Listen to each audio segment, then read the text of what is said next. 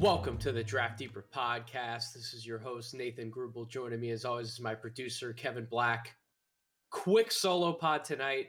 Just want to get some thoughts out. I haven't really talked about any of the 2021 22 NBA rookies, at least at length, on any episodes of this podcast since the season started. So I wanted to get some thoughts out about a few of these guys, not obviously the entire rookie class, but I wanted to get some thoughts out on some really positive performances that I've seen from a few rookies. I want to point out a few negatives that we've seen of late, and are these negatives that I think will continue to carry over, not only just through this season, but going more into year two and year three of these young players' careers. Do I think a lot of these things are correctable? And some of these players still have the same, if not more, upside than they had when we were evaluating them coming into this draft. I just want to unpack a few. Um, a few points that I want to make on this podcast about a few players here. So, very, very quick, very painless podcast. Again, if you haven't subscribed to the No Ceiling Substack, we are popping off over there. We're getting so much support, so much love, especially over the last few days. Trust me when I say that a lot more many more exciting things are to come for the No Ceilings newsletter, the Substack, everything we're doing over on the YouTube channel, everything we're doing with all of our podcasts. Again, Draft Deeper is just one podcast on the network. Corey and Albert just released a new episode of the Draft Act today. We're recording this on November 18th. Obviously, NBA Deep Dives is going off with Tyler Metcalf and, and Nick. They're doing a fantastic job on their own front. They released a new episode this week. I'll be recording a new episode of the No Ceilings podcast with Tyler Rucker and Tyler Metcalf tonight. Hopefully, we'll be getting that out in short order as well, focusing on some young NBA point guard play and some developmental tracks for a few of the younger point guards in the league. Kind of going off of the piece that Tyler Rucker put out on the No Ceiling Substack. And If you've already been subscribed to our newsletter, then you know exactly the piece that I'm talking about was fantastic work by him. And so Metcalf and I, we kind of wanted to expound upon that a little bit with Tyler and, and, and unpack a few thoughts that we might have for some of the young floor generals in the league. But with that being said, let's jump right into this talk. So we'll start at the top. We'll start with the number one overall pick, Cade Cunningham. Got off to a little bit of a slow start, is actually still getting off to a little bit of a slow start this season. He did come in with an injury. He didn't start the year for the Detroit Pistons, but now that he has been playing since around Halloween, he's been averaging 30 minutes per game for the team, 13.4 points per game, five and a half rebounds, 3.6 assists. Shooting splits 34.8% from the field, 27.6% from three point range, 92.9% from the free throw line, a steal a game, just under half a block a game, 3.6 turnovers per game, all equaling out to an 8.6 PER and a 45.3 true shooting percentage. Now, understand when I go through a lot of these statistics that I'm going to go through today for these prospects, both the more traditional basketball reference numbers, as well as some of the synergy percentiles that I'm going to bring up today. I don't love looking at a lot of these statistics for rookie players because the numbers are not going to look good, right? They're just they're just never going to be up to snuff with the statistics of a player who might be in his third year in the NBA or his fourth year. They're just they're they're, they're not going to be able to be compared properly because these guys are just getting their feet wet in the toughest professional basketball league that there is. You can't expect perfection, especially at an advanced level from a rookie player. You just can't. So keep that in mind when I read off some of these numbers, but also bear in mind, I just said that about some of the poor statistics to not hold these prospects or, or these players, I should say, hold their feet to the fire for some of these poor numbers, but also definitely encourage and highlight when one of these numbers does jump out at you. And there are definitely some numbers that are going to jump out at you as I go through some of these players a little later on in this podcast. But we'll take a look at some synergy profiles for Cade. So 12th percentile in total offense, fourth percentile in total defense. Yes, there there are no zeros behind those numbers. It's, it's the 12th percentile on offense, fourth percentile on defense, 60th percentile on offense and spot ups, 15th percentile in pick and roll scoring as well as in transition, 20th percentile on jumpers, 44th percentile finishing around the basket, 33rd percentile on catch and shoot looks, 12th percentile all jump shots off the dribble. So obviously, a lot of my takeaways can't just be built exclusively off the numbers. So let's get into some things that I've definitely noticed as I'm going back and watching the film. So first off, I'm really impressed with Cade's demeanor and his understanding on both ends. He plays at a really good pace when he has the ball in his hands. He understands how to make plays out of pick and roll. He does a good job of reading the defense before he uses the screen to scan his options in front of him before getting ahead of himself once he does accept the screen. That a lot of those things are really important for pick and roll play. You need to not necessarily just accept the screen right away and immediately thrust yourself downhill into a team of defenders. Obviously, when you do have the six foot eight size that allows you to have better court vision over your opposing matchup, especially if you're one of those bigger point guards who likely has somebody smaller guarding you, it means you have a much clearer view of everything else going on to you around the court it's much easier for you to be able to scan, navigate, and notice everything else that the defense is doing before you just thrust yourself in there and expect to make a decision at the drop of a hat when you don't necessarily have all of the experience doing that at the NBA level quite yet. So you definitely do like to see some of that from Cade early on. We knew we knew he had the playmaking chops coming in. He was always touted as a high level passer going back to his high school days in Montverde. We definitely saw a lot of his leadership from a passing perspective at Oklahoma State. We have started to see a lot of that, in particular, some of Cade's last few games here in the NBA. I like that the Pistons are doing a better job of late actually putting the ball in Cade's hands and letting him go to work with it. He he's not the type of player who should be operating a ton without the basketball. He's a table setter, playmaker, and then a scorer, right? So in regards to the Cade Killian Hayes backcourt.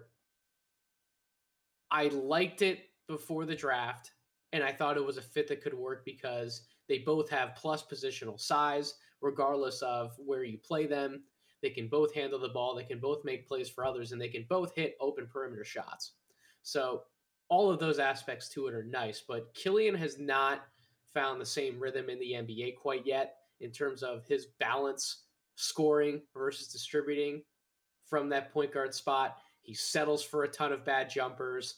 He generally does not force his way to the rim nearly as many times as he should. And when he doesn't properly put pressure penetrating the defense, that doesn't exactly open things up for everyone else. As opposed to when Cade has the ball in his hands, he's much more comfortable getting downhill, much better at actually getting all the way down to the basket by the rim that unlocks a much better drive and kick game than what I've seen from Killian Hayes on a consistent basis. So I really think that Cade Cunningham needs to have the ball in his hands a lot more often. You can just tell when you when you flip the film on, the Pistons are a much more comfortable offensive team when Cade's at the helm because he is a calm decision maker. He doesn't let the defense rush him. He in turn doesn't get worried about anything a defense is going to throw at him. He's calm, he's composed, he's collected and he's just one of those guys that yes some of the shot making and some of the other things on offense haven't fully translated quite yet but you at least know that eventually he's going to be a pretty prime time playmaker in the NBA because of some of the things we've already seen from film early on. I talked about some of the scoring. The shooting stroke's going to be fine. He has sound mechanics, as I noted um, heavily by the free throw percentage up to this point. Again, he's shooting 92.9% from the free throw line, so I'm really not concerned there. It's really about the shot selection and timing on his jump shots. Like, I, I like when he's aggressive at looking to get to the rim as well. Again, like I said, because it opens up the driving kick game. But he has to maintain that aggressiveness and keep getting downhill to balance some of those poor jump shots that he has a tendency to settle for off the bounce, whether it's inside or beyond the arc. He definitely has to do a much better job of balancing out all of that. Defensively, I was always really intrigued by Cade as a unique weapon who could guard one through feet, one through three. Obviously has good understanding and awareness on that end of the floor. He could kind of be a rover, like a defensive type of playmaker. He does sit in a nice stance. He keeps his hands up head on a swivel. He's attentive to what's going on around him. The biggest thing with Cade, it comes comes to bite him in certain situations on offense. When I talked about when he does get to the basket, his physicality or, or, lack thereof, I should say, the lack of bulk on his body, his lack of strength definitely inhibits him at times from actually finishing the play at the rim when he does look to go up and score. But on defensively, he defensively he does get caught in some screens and is unable to fight through them at times, forcing a bad switch and having him get caught up in a battle of size, which physically he's not ready yet to win that battle consistently. He also isn't someone you want contesting and helping defend around the basket on a play by play basis. As a perimeter defender, right now he's he's pretty at home guarding the one through three. He's definitely capable. But yeah, his body's really the only thing I'm concerned about up to this point. His lack of strength holds him back in situations on both ends. That's really going to be the big thing to monitor moving forward. Obviously, that's not something that's going to be corrected immediately in his rookie season. He's likely going to take, you know, a- another year or two after this to properly physically mature and fill out. And we'll see what happens once he does get to a point physically where he can handle more responsibility on both ends. If he does hit that point, he will be a prolifically good basketball player, likely a great one, and could even rise to be an excellent one. I'm not going to put a ceiling on Cade Cunningham. I didn't want to put a ceiling on him before the draft. When you really break down everything he can do at his size with the ball in his hands, he really, really, really does remind you of that that Luka Doncic, Jayson Tatum type of player. That was really my my best comp that I could come up with. He's he was this really weird mix of the two. I feel like he he's definitely taken different skills, different tactics from both players, but that's that's the type of scary upside combination that Cade has. For, from a speed standpoint, I think he's actually looked fine on the court. I don't think he's looked much slower, if if at all slower than the competition he's been going up against on a night to night basis. So I'm really not that much worried about that part of his athletic ability anymore. He doesn't need to be this crazy jump out of the gym athlete. He he can definitely um, finish over the defense when he has enough time to take off off two feet. So again, he doesn't have to be this crazy vertical player. It doesn't have to be this blinding quick player because of his size, because of some of his craft that he's continuing to develop on the offensive end. It's about how he can fill out, how much stronger can he get, what's his body going to look like two, three years down the road from now. That to me is what will really determine his ultimate upside in the NBA. Um, and the most recent game I was able to watch of Cade was against Davion Mitchell and the Sacramento Kings. Davion Mitchell, 26.3 minutes per game, 9.6 points per game, 2.4 rebounds, 3.9 assists, 40% shooting from the field, almost 30% from three point range, almost 64% from the free throw line. Shooting splits are not great by any means, averaging 0.7 steals per game, 0.3 blocks, 1.1 turnovers a 10.5 PER, and a 47.2 true shooting percentage. Let's take a look at some of the synergy stats 24th percentile in total offense, 61st percentile in terms of total defense. Obviously, a much better defensive guard at this point than an offensive threat. I think almost anyone could have predicted that if they watched him close enough at Baylor. Although he has been pretty good for for a young player at this point coming into the league out of pick and roll. 60th percentile in terms of pick and roll scoring, 42nd percentile in spot ups and transition, only in the ninth percentile in terms of isolation scoring, 56th percentile in pick and rolls including passes, only the 18th percentile in jump shots, 78th percentile finishing around the basket, 16th percentile in catch and shoot looks, 27th percentile of jump shots off the dribble. So the numbers actually do give you a pretty good picture of what you could expect from Davion Mitchell offensively right now. He's a very much so downhill attacking type of guard. He's best when he does get a screen up top so he can properly navigate the defense. He doesn't have to worry about some guy or, or a bigger matchup, I should say, constantly hounding him one on one on that end because when that is the case, he does not he does not do well scoring out of those sets. I didn't include um, the isolations, including passes number, but that percentile what I, I, can't remember if it wasn't good either or he didn't even register enough possessions in isolations, including passes, to get a proper percentile ranking. It was one of the two. But either way, when you get him one on one on an island. He's not, he hasn't shown that same level of shot creation against NBA defenders than he did at college. And some people definitely pointed to that. Part of it was that people were just concerned about the shooting overall, that it wouldn't translate. He was never a good free throw shooter from the foul line in college. He really only had like one and a half years of standout three point shooting at the college level was it all definitely going to come together and translate? So far, that answer from an efficiency and volume standpoint is no, but he does have examples on film where he's gotten to some of his old spots that he loved to get to at Baylor, and he does hit some of those tough pull up shots that we, we ended up growing accustomed to, to seeing from him in big time games, including the national championship game, where it seemed like Davion was just hitting every single pull up jump shot that he looked at. So I'm not ready to completely write him off in some of those tougher shooting aspects, but the numbers, at least to this point, definitely don't bear out well for him. But let's let's talk about the defense. 82nd percentile defending isolation, 69th percentile defending pick and roll, 67th percentile defending in jumpers, and 97th percentile defending runners.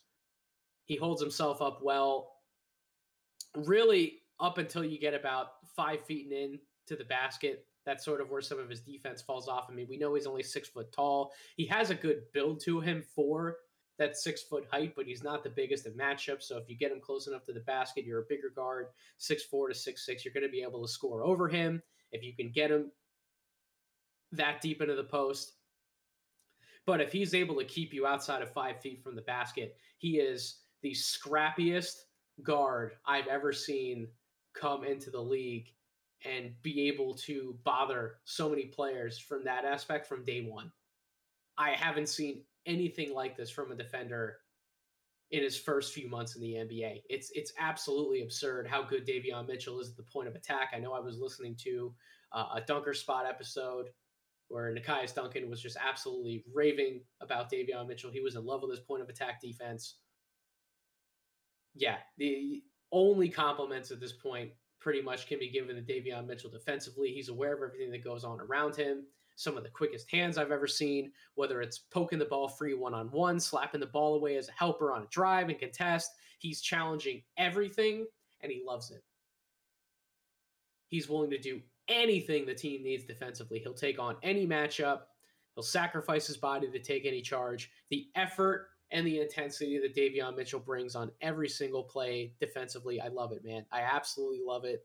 He will be a mainstay in this Kings guard rotation for years to come, unless he's thrown in some sort of trade package that we have no idea what that looks like yet. But right now, it looks like he loves being in Sacramento. He loves playing with the guys that he is. Looks like the Kings love him. It's funny when De'Aaron Fox isn't on the floor and it's Davion and Tyrese Halliburton sharing the court together, they play off of each other so well. I feel like their skill sets much better complement each other than Davion and De'Aaron Fox, for example, because both of them like to get downhill. They both like to attack. They're both not the most efficient pull up jump shooters. Tyrese Halliburton has proven to be an efficient pull up jump shooter from inside the arc or beyond it. So if you're pairing him with Davion Mitchell, especially given the passing craft that both of them have. Like like da- Davion isn't a next level passer. Like he's not somebody you want playing the point guard position full time, but he's not a ball hog. He is a willing passer when he's able to actually see and go through his progressions. He can pass out of pick and roll. Tyrese is the much more creative ball mover. He's the guy who does the the the whip arounds, the the the corner hits, the hit aheads all of that stuff comes from Tyrese. So when those two share the court together, I actually really like the fit. And Tyrese, Tyrese is not as bad of a defender as some of the numbers might might indicate at times. I know that he wasn't exactly the most sound guard defender as a rookie, but I think he's improved this year in some of the Kings film that I've seen. And when you when you have that kind of tandem that just meshes so well offensively and defensively, it, it really does make you wonder how much the Kings actually love De'Aaron Fox, how much they really want to have him around for the future, or do they move him in some big package? Like the Kings have been rumored for so long to be involved in the Ben Simmons conversations. I really wonder. I really wonder if De'Aaron Fox is definitely here for the long term and they continue to build around him, or if they might see Davion and, and Halliburton as a much more comfortable fit in the backcourt. Now, some people might be expecting me to bring up another name with this big man. We're going to move along to the third overall pick in the draft, Evan Mobley. He's at this point in a pretty neck and neck race with Scottie Barnes for rookie of the year, at least very early on in the season. I'm not going to talk about Scottie Barnes on this podcast. If you want to read up on more of my thoughts about Scottie Barnes, Tyler Rucker and I did a phenomenal piece over on the No Ceiling Substack. Yes, another plug for No Ceilings. We wrote a phenomenal back and forth piece, very conversational about our thoughts about Scottie Barnes from what we saw pre-draft to kind of get some of Rucker's more intimate thoughts on on where he stood on Barnes pre-draft. We moved into what we've liked from Barnes offensively and defensively in the NBA and what he may be able to do to solidify himself in the rookie of the year race. We gave all of those thoughts in one Substack article. If you haven't subscribed to the No Ceiling Substack yet, definitely go check out my social media handle on Twitter at Draft Deeper. Go check out Tyler's at Backcourt V. Check out anyone who's been involved with No Ceilings up to this point. All the links are always shared on our social media, so absolutely read that piece. But I will talk about Evan Mobley on this podcast because I haven't said enough good things about him. He's been phenomenal. He's been playing a huge role for this Cavs team. Essentially, when he's in the game, when he's in the lineup for the night, he starts. He's been playing 33.7 minutes per game, 14.6 points per game, eight rebounds, two and a half assists per game, 49% from the field, almost 31% from three point range, 77% from the free throw line. Those are his shooting splits, perfectly fine for a rookie one steal, 1.6 blocks per game, 1.8 turnovers per game, a 16.9 PER, and a 55.5 true shooting percentage. Synergy numbers 58th percentile in terms of total offense, 30th percentile in total defense, 86th percentile in post ups, 81st percentile in offense, scoring out of offensive rebounds, 68th percentile in transition, 57th on cuts, 15th in pick and roll scoring as the roll man, 12th on spot ups, 75th in isolations, including passes, 62nd in post ups, including passes, 49th on jumpers, 29th around the basket, 34th in catch and shoot offense, 76th percentile on all jump shots off the dribble. And then I'll have a few defensive numbers that, that I'll give you as well. But let's stop right there and talk about some of the offense. The spacing Mobley provides is a good thing for any team, but the gravity he commands because of his ability to take his man off the dribble and make plays is terrifying for other teams. That's what makes him special offensively. That's what everyone wanted to point to before the 2021 draft when you had people like me openly voicing their opinions about his lack of assertiveness at times, his lack of scoring aggressiveness. He wasn't somebody who was taking over games taking 18 to 20 shots per game, but it's the elite level playmaking, the distribution, the ball movement, the ability to handle the ball, penetrate the defense, run inverted pick and rolls, all of these different things that you saw examples of at the college level are what makes Mobley so special and what made him such a valuable NBA commodity and why teams definitely didn't want to let him fall any further than number three in the draft. There are going to be plenty of arguments. Matter of fact, there already are that Mobley should have been the first or even the second pick in the 2021 draft. I'm going to pump those brakes a little bit. Let's give Cade some time. Let's give Jalen Green some time. But right now, there is no question that Mobley will, without a doubt, be one of the most impactful rookies from this 2021 class going back to his passing a little bit, I really wish there was more available stat tracking for the common man for hockey assists because Mobley would be right up there with the best of them. He just encourages so much healthy ball movement and is such a valuable connector on this Cavs team. Now, defensively, I think he does need to recognize situations better in which he needs to close out and contest, but that will come more with time because he has the speed to get to where he needs to go, at least, which is incredibly valuable for a big his size, right? It's one thing, even if a big man recognizes how to switch, when to switch, where to close out, when to close out. But if they're heavy footed, they don't have the quickness and the speed to get there and actually properly contest those shots, then some of it's sort of a lost cause, right? Mobley can make up for some of the late recognitions because he literally is that quick. At times when he's sprinting the court, especially in transition going on the offensive end, man, he looks like an athletic freak out there. He is so fast for a seven footer.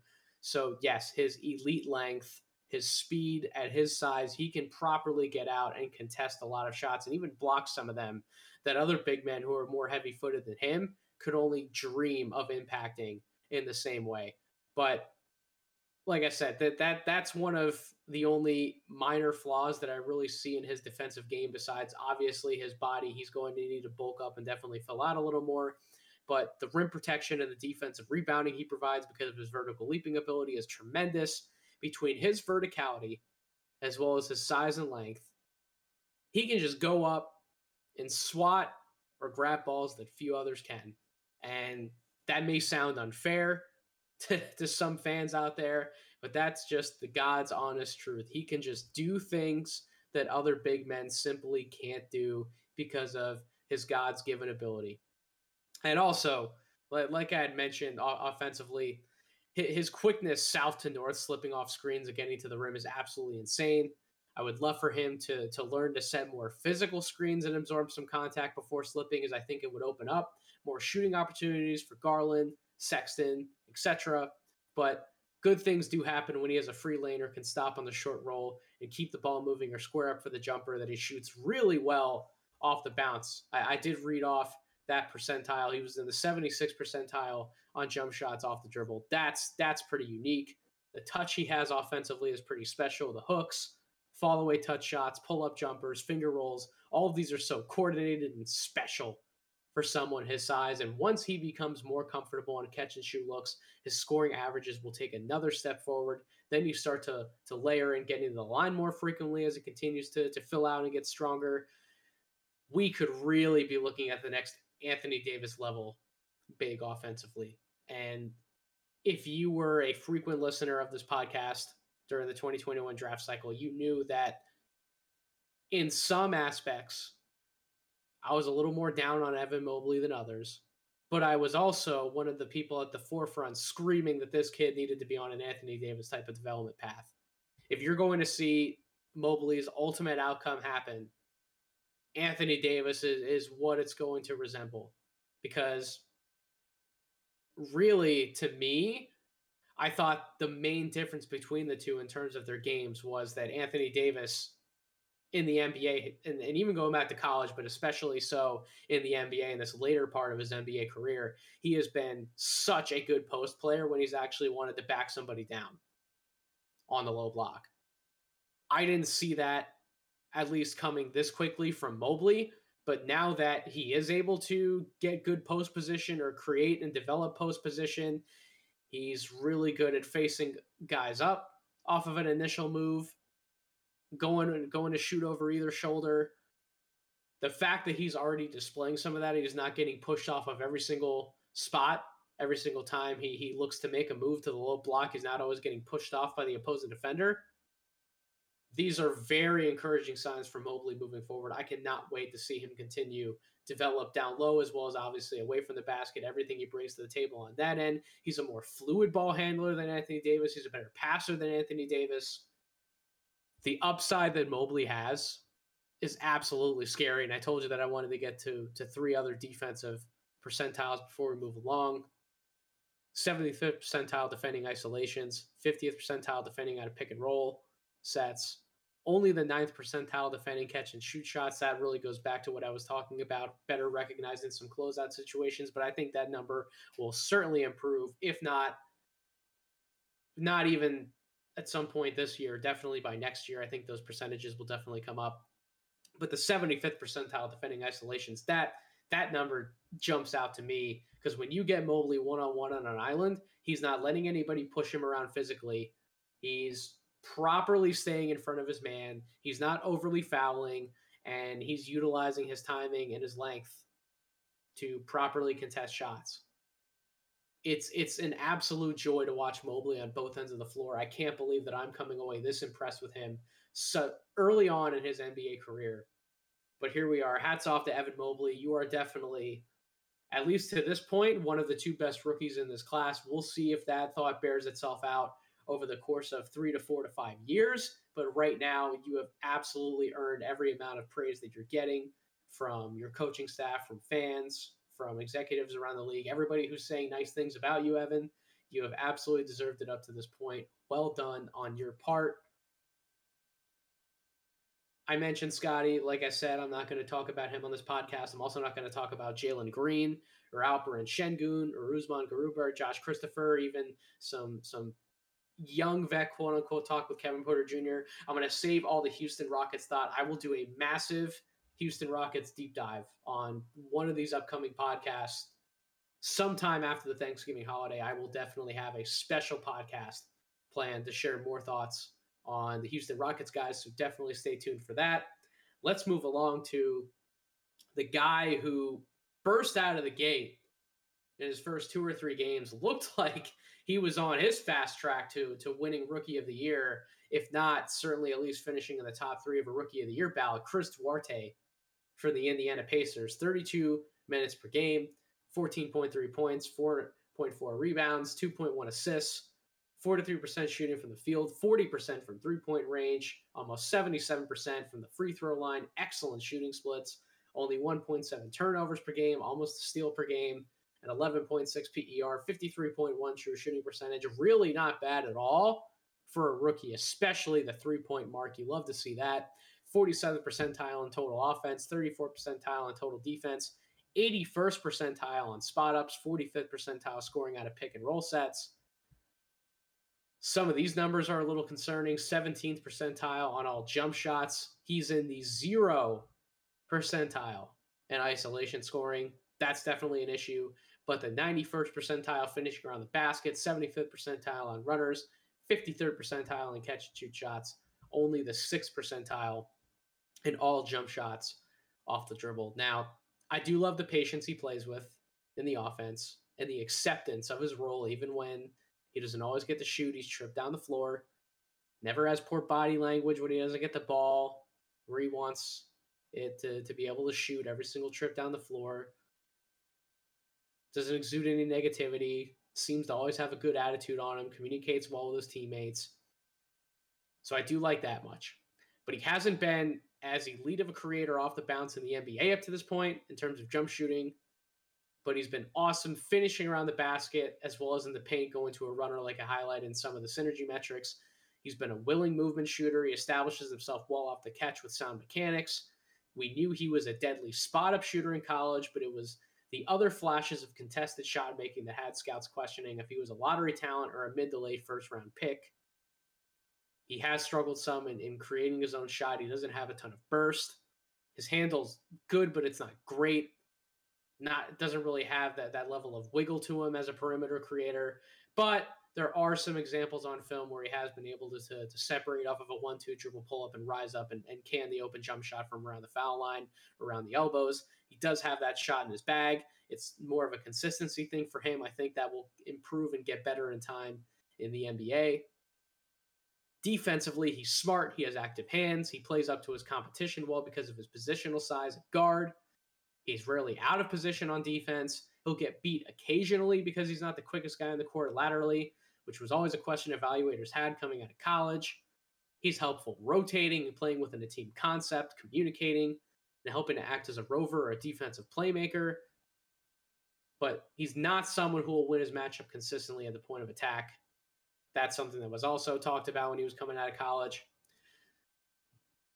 More of like an overarching theme or a point that I want to make with Duarte and this Pacers team, like with him and Malcolm Brogdon in the same backcourt, are they a little redundant? Like Brogdon, Brogdon's a thicker guard, he's a little bigger, but in terms of their skill sets, they're both deliberate on offense. They can hit shots from all three levels. Yes, Brogdon's a better playmaker, a passer, and, and technically off the bounce shooter at this stage, but Duarte doesn't even have a full year under his belt. We have plenty of film going back to Oregon, the type of shots that Duarte is capable of making. I actually like the little we've I actually like the little we've seen Brogdon decision make and set the table for others, even going back to, to Summer League, Duarte, excuse me. I don't think there's a huge gap defensively there either. Duarte's on a rookie contract. I think I'd rather take a swing on somebody like Duarte and see what he might be and see what Brogdon might be available for on the open market. And maybe you look to plug in a more traditional point guard with this Pacers team next to Duarte next to Duarte versus keeping Brogdon and his massive contract because there are multiple mouths to feed on the perimeter. You have Caris LeVert in and out of the lineup. You have Jeremy Lamb on the wing. There are other mouths to feed within this offense, and I think Brogdon and Duarte, at least to me, they seem a little redundant. I think Duarte is definitely a really good long term play, at least these next three years after this one, because he is on that rookie scale contract. You'd imagine the extension he gets. He was a late lottery pick, so the extension is probably going to be fairly reasonable, even after this year, the next three years. I think the Duarte pick at this point has been a home run pick for Indiana. I think a lot of people would agree that it's been a home run pick for them. Many evaluators were scared to coin him as a lottery level talent because of his age. He was the oldest player coming out of this draft class. He was 24 years old. But he's been pretty good in the NBA. And the troubling things that I've seen in terms of his efficiency, some of his numbers, they're things that I have plenty of examples I can go back to to where he's done it before. So there is some doubt. There are some concerns, but I don't have any overwhelming concerns that he can't get back to more of the scorer that he was in college at Oregon. I think he's going to be just fine from here on out. So Josh Giddey, sixth overall pick in the draft by the Oklahoma City Thunder. 28.8 minutes per game, 9 points per game, 6.6 rebounds, 6.2 assists, 37.1% shooting from the field, 25.6% from three point range, 61.5% from the free throw line, 1.2 steals per game, 0.6 blocks, 2.8 turnovers, a 12.1 PER, 42.5% true shooting. Giddey has been slightly above what I expected offensively. I knew he was a very capable passer, and he's had plenty of highlight moments with the around the back passes, the fakes, cross court whips, no looks, etc. But that being said, the scoring repertoire that I always thought would be in question, at least early on in his career, has been just that. Eighth percentile in terms of total offense, 11th percentile scoring out of pick and roll sets, 7th percentile scoring out of spot ups, 34th percentile in transition, 33rd percentile in isolation scoring, 14th percentile on all jump shots, 5th percentile finishing around the basket, 12th on catch and shoot looks, 9th on all jumpers off of the dribble. He's not a consistent finisher around the basket because he does struggle to bully his way deep enough to the rim at times and forces a high arcing floater with limited touch. Takes some tough pull up jumpers inside the arc and doesn't have the consistency yet on his three point shot to really serve as a threat unless he's wide open off the catch with enough time to set up. He does have a lot of positives out of the pick and roll game from a passing standpoint. Could end up being the second best pick and roll playmaker in this class behind Cade when all is said and done. I'm definitely not going to rule out that fact. But the scoring out of those sets, again, he can rush himself a little bit. He's not always the most sound decision maker when it comes to the type of shots that he wants to get to off the bounce.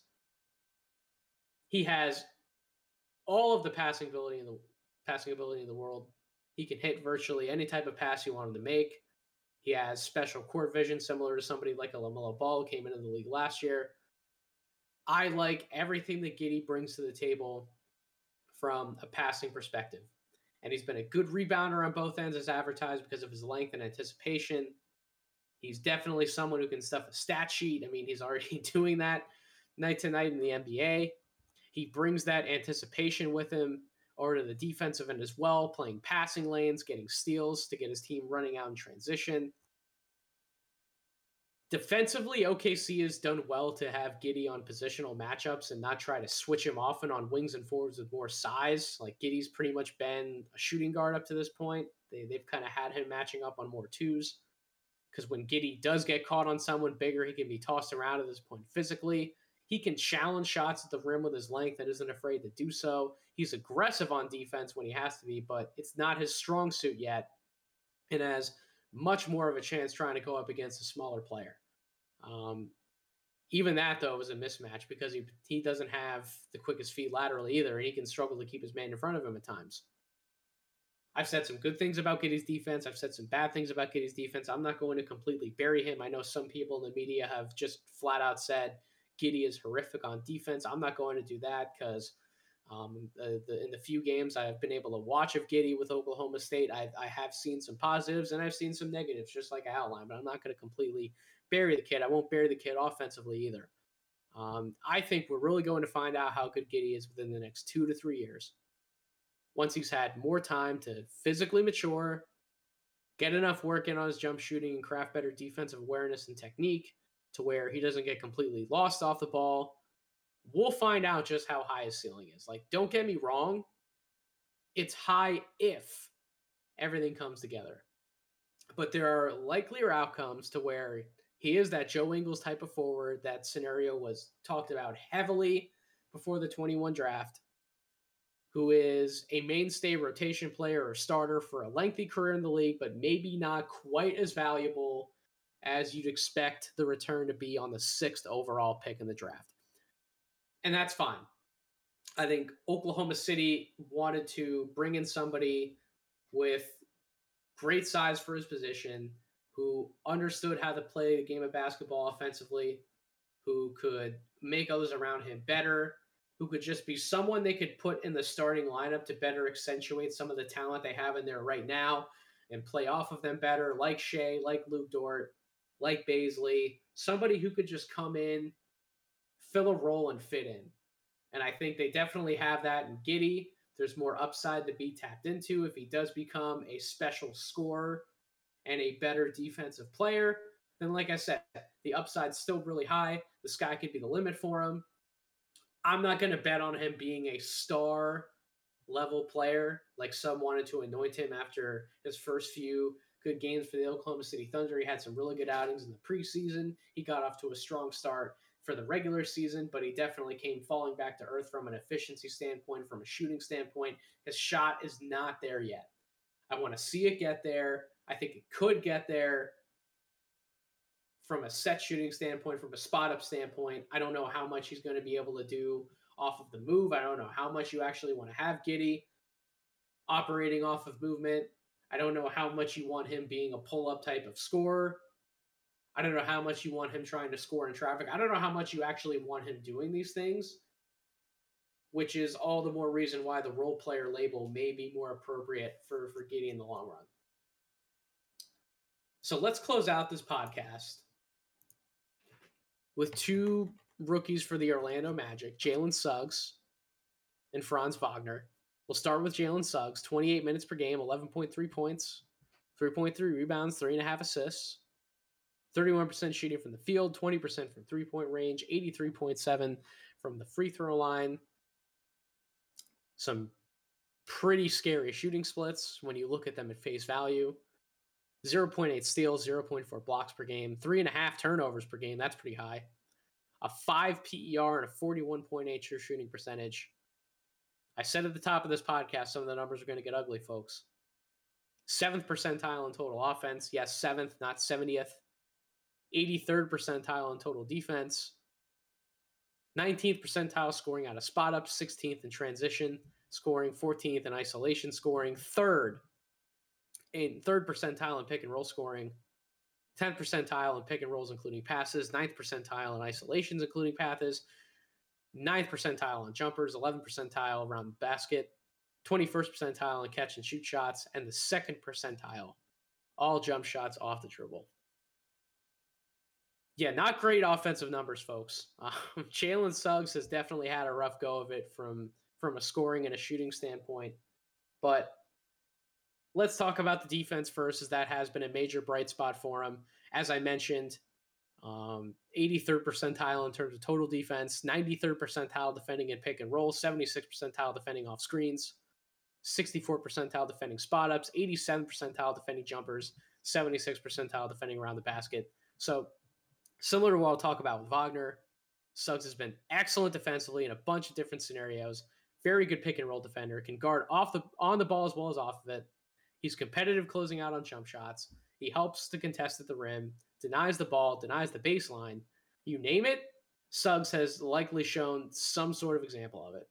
His intensity during the game, the pace he plays at, all of that is carried over from Gonzaga for for better or worse. And what do I mean for better or worse? Well, obviously you love to see that intensity boil over in the league, but his foul rate is essentially identical to what it was in college. And and that was a gripe of mine for him at Gonzaga. He was a little over aggressive with his hands, got a little too handsy on defense, got him in foul trouble. When he gets in foul trouble, he's got to go sit on the bench. He doesn't even get a chance to continue to make an impact impact on the defensive end. He doesn't get a chance to create open shots for others on offense or get everybody out in transition off of a turnover he forced defensively. Doesn't have a chance to get some of those jump shots up, get better repetition, get more comfortable taking some of those shots. If he's sitting on the bench, he's not doing himself or his team any good. So, yeah, he gets the extra foul in the NBA, but he can still be a tad over aggressive at times and could definitely behoove him to, to reel it in a little bit and play better, better defense with his feet and his quickness, not just his hands. Um, offensively, like I said, we'll, we'll call it much more of a mixed bag. He's shown a few flashes dropping pocket passes out of pick and roll, but for the most part, he's actually been a pretty poor pick and roll guard. He's displayed tunnel vision at times in one on one situations, hasn't been the best at recognizing the double, has thrown a number of errant passes leading to turnovers, and hasn't been an effective shooter and scorer overall. He's not taken a ton of bad or forced shots within the offense, though. He hasn't only looked to crash into defenders around the basket as much as he did in college, which is fine. But in turn, when trying to dial back some of that aggression, at least in that aspect of his game, it's limited him to try to lean into drawing more fouls at this level as well. He's averaging less free throw attempts per game for the Magic than he did at Gonzaga. I believe the number for the Magic this year is 3.1 free throw attempts per game so far. Number for Gonzaga was 3.8 free throw attempts per game. So definitely a decrease. That's that's not good. Best way for young guys to up their scoring numbers, better their scoring efficiency is to get to the free throw line, draw fouls, look to draw contact more often than just crashing in and seeing what happens around the basket. That was a big complaint that some people did have for Suggs offensively, myself included. I echoed that sentiment. Whether that's something that can be taught and improved upon in the NBA, it can be, but it's not easy to do so. So we'll see within the next few years if Suggs is able to master that a little better. Obviously, his game is a work in progress offensively, but when he's able to get out in the open court, when his jumpers are falling, the outlook doesn't look nearly as bad as some of the numbers paint the picture being. And I think Cole Anthony's breakout as a pick and roll guard and as a star guard, star level guard, I should say, overall, I wouldn't classify him as a star quite yet. I think that's been a big positive, taking some pressure off of Suggs in time. He is likely more of a two than a full time one and shouldn't have all the table setting responsibilities within the offense. At the same time, that argument was already made well before the 2021 draft took place, but it never deterred me from seeing Suggs as a guard with a ton of upside. His mentality, his motor, defensive moxie, and his willingness to at least try and make things happen offensively are all things he's shown in the NBA and why I liked him so much before the draft. He'll get more consistent in scoring from all three levels. And I believe his decision making in design sets will also come around because it does have some passing chops to him, as we saw multiple times at Gonzaga. By the way, yes, I will do a follow up piece eventually on Cole Anthony. Trust me, that piece is coming soon. Not that I need to tout the Draft Deeper brand in any further way, shape, or form but I do want to say some positive words about Cole Anthony because I jumped on criticizing him immediately during Summer League this past year when I saw him out in Vegas. He was horrific at times. He was losing his ability to sit and rest behind Suggs and RJ Hampton. That definitely didn't give me positive vibes. So I came out and said it on this podcast. Cole Anthony had to come out and have a big year this year. He needed to prove that he could be a mainstay guard in that rotation, that he was a starting caliber point guard for that team, or I really thought that he was in jeopardy and danger of losing his job with Orlando, and he might find himself on a second team at some point this year. Clearly, that's not going to happen anymore. So I do want to give Cole Anthony a lot of praise. Now is not the time, though, because we're talking about rookies. And we'll finish off this podcast with one of his other rookie teammates, Franz Wagner. 32 minutes per game, 13.4 points per game, 3.9 rebounds, 1.9 assists, 44 and a half shooting from the field, 37.1% from three point range, 76% from the free throw line, 1.4 steals per game, 1.1 turnovers per game, 13.4 PER, 53.7 true shooting percentage. Listen, it's clear that the Magic have a lot of trust in Wagner defensively, given his reputation in college. They like to already have him on the other team's best perimeter player, most notably in the last game I watched, um, or against the Atlanta Hawks. They they had him on Trae Young as Trae was bringing the ball up the floor. That immediately stuck out in my mind the level of responsibility that they trust Wagner with, and he is a very capable defender on switches. He seems to be able to guard one through three and possibly even handle the power forward spot after another year or two of physical development. Doesn't have the quickest feet in the world, but he anticipates his man's movements very well. He uses his length to help contain his man, but plays defense with his feet and hips, as he should, to funnel his matchup where he wants them to go, which is very impressive for someone his age. I'll read off some of the synergy defensive numbers. He's 98th percentile defending off screens and handoffs, 88th percentile defending pick and roll sets, 52nd percentile defending spot ups, 76th percentile defending jumpers, 80th percentile defending around the basket. Those are a massive collection of positive defensive indicators for Franz Wagner. Does he have all defense potential? It's a little crazy to say given how early we are in his career. I think he actually does. He already rates out in the 89th percentile in terms of total defense, like I mentioned. I know he has Carter and Bamba on the front line with him right now to, to funnel and help protect the rim but he defends incredibly well off screens and handoffs. He's really good in pick and roll defense and contesting jumpers, which are all metrics that speak to how good of a defender he actually is because they're as reliant upon him to do his job as the big man or the helper in some of those actions. Now, as the evaluation said, offensively, he's not going to wow you with what he does on that end, but he's incredibly solid at doing what he can do best, which is nailing open jumpers cutting to the basket, and finishing around the rim on straight drives. He's a surprisingly capable pick and roll scorer and passer, which isn't something I thought would show itself this early in his career.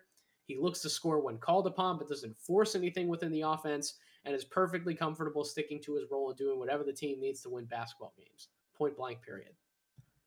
By efficiency metrics, he's without a doubt been one of the better rookies so far in the class just to revisit some of his offensive numbers 81st percentile in pick and roll scoring, 69th percentile in spot ups, 65th percentile on cuts, 46th percentile in transition scoring, 79th percentile in pick and rolls, including passes, 80th percentile on jumpers, 30th percentile scoring around the basket. That can definitely be improved upon.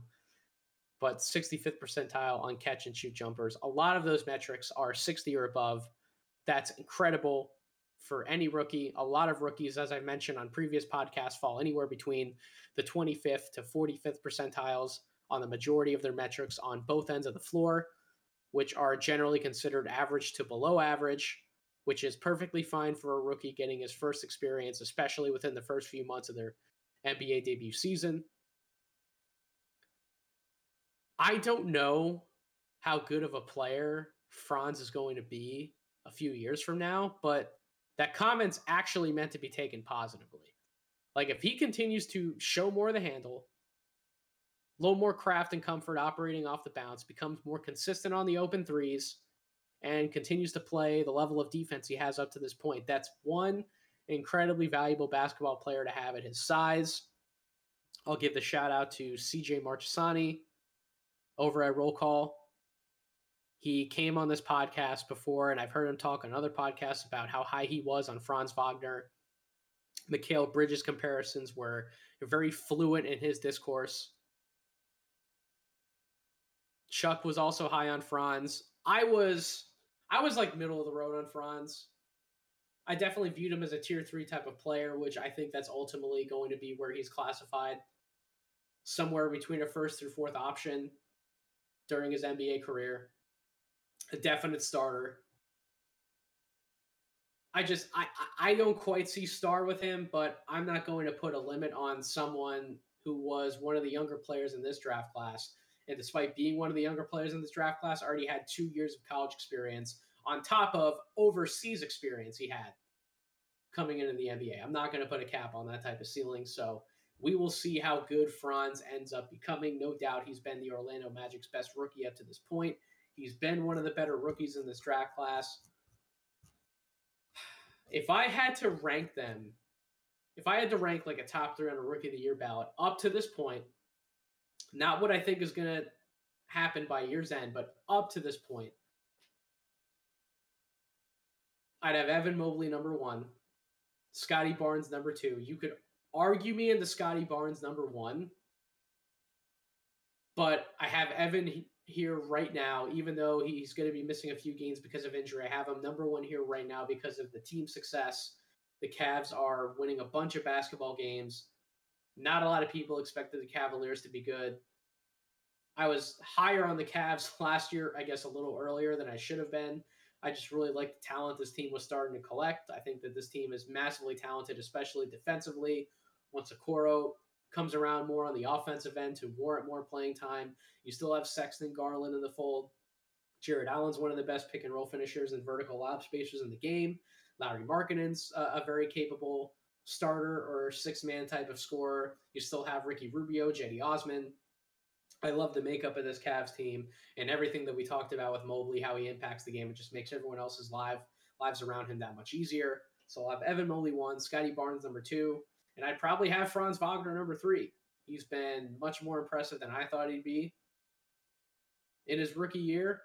And we will leave this podcast at that. We won't go any further in prognosticating around a rookie of the year ballot. We'll save that for podcasts and written articles down the line for no ceilings. Thank you all again so much for listening to this episode of the podcast. If you aren't subscribed already, make sure you subscribe to Draft Deeper wherever you get your podcast, Apple Podcast, Spotify, YouTube. Again, follow us on Twitter at Draft Deeper. Follow the No Ceilings account on Twitter at No Ceilings NBA. Make sure to subscribe to all the podcasts on the No Ceilings Podcast Network. Really easy to do so go to a mobile web browser, type in linktr.ee slash no ceilings NBA. That's our link tree. You will find all of our great podcast shows there. And then if you go to no ceilings NBA.substacks.com, you will find all of our excellent written work. You can subscribe there. Plenty more content coming. I cannot wait for some of the roundtables, some of the more combined pieces. We're going to be doing composite big boards, composite mock drafts composite discussions on individual prospects. I cannot wait for all the content that's coming on that platform. So make sure you stay tuned. Stay tuned to this podcast as well. We'll only be doing one podcast next week. We'll be doing that podcast with Tyler. Similar format to the morning dunk like we've been doing. And we will take a little bit of a holiday break, but when we come back from that holiday break, we're going to be rocking in full gear. I have plenty of podcasts with awesome guests planned outside of just the No Ceilings family. So stay tuned to this feed. Thank you all so much for listening. Hope you all have a wonderful rest of your week.